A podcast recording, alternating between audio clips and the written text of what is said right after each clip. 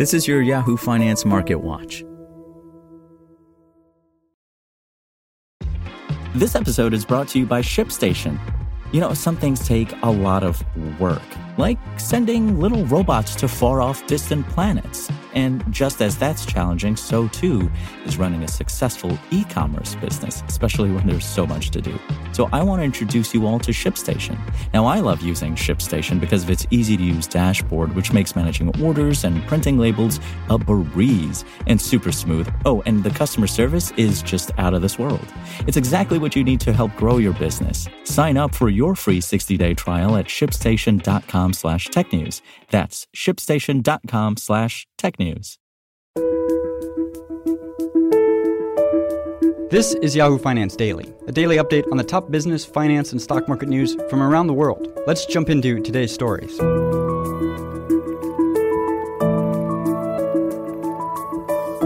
I'm Trevor Ontiveros from Yahoo Finance. Brought to you by the SoFi Daily Podcast. 80% of New Year's resolutions fail by the second week of February. If reaching financial independence is something you're striving for in 2021, don't let your goals fall by the wayside. Listen to the SoFi Daily Podcast every weekday to keep informed and keep your financial resolutions.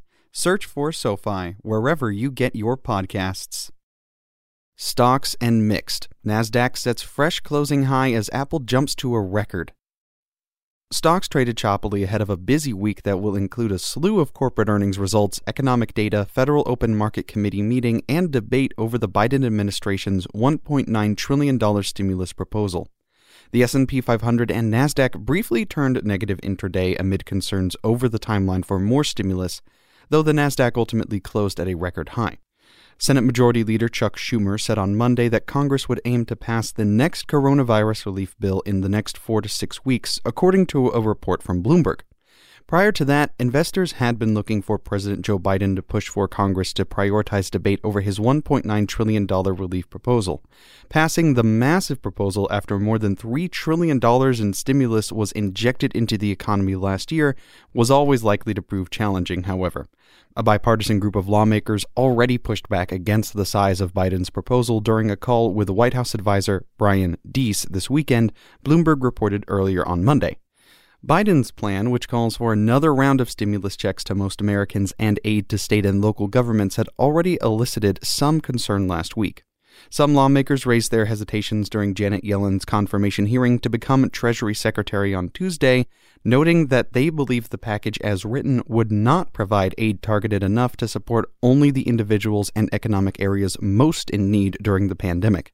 The full Senate is set to vote on Yellen's nomination on Monday after the Senate Finance Committee unanimously approved her nomination on Friday. The Dow lagged, shedding about 40 points or 0.1%. Shares of Merck, a Dow component, slipped before recovering after the company said it would discontinue its COVID 19 vaccine development program following disappointing data from their early trials. Tech stocks also fluctuated between gains and losses on Monday. A number of big tech stocks, including Apple, Microsoft, and Facebook, are set to report quarterly results later this week after a strong start to earnings season over the past two weeks.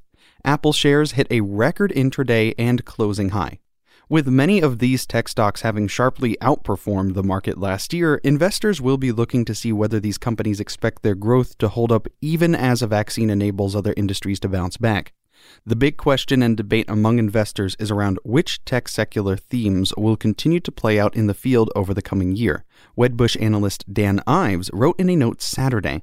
Still, he added he expects a robust tech earnings season to kick into full gear this week, with strong beat and raise results adding to street optimism for tech stocks in 2021, Ives added. In our opinion, despite the historic run we have seen in tech stocks over the past year, there is significant room to run higher as the transformational growth stories in cloud, cybersecurity, and 5G are just starting to play out in the field. For more live coverage of business, finance, and stock market news, please visit yahoofinance.com. We'll be back tomorrow morning with your daily update. So until then, thanks for listening.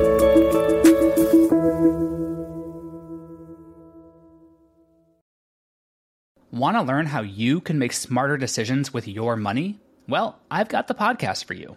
I'm Sean Pyles, and I host NerdWallet's Smart Money Podcast Our show features our team of nerds, personal finance experts in credit cards, banking, investing, and more.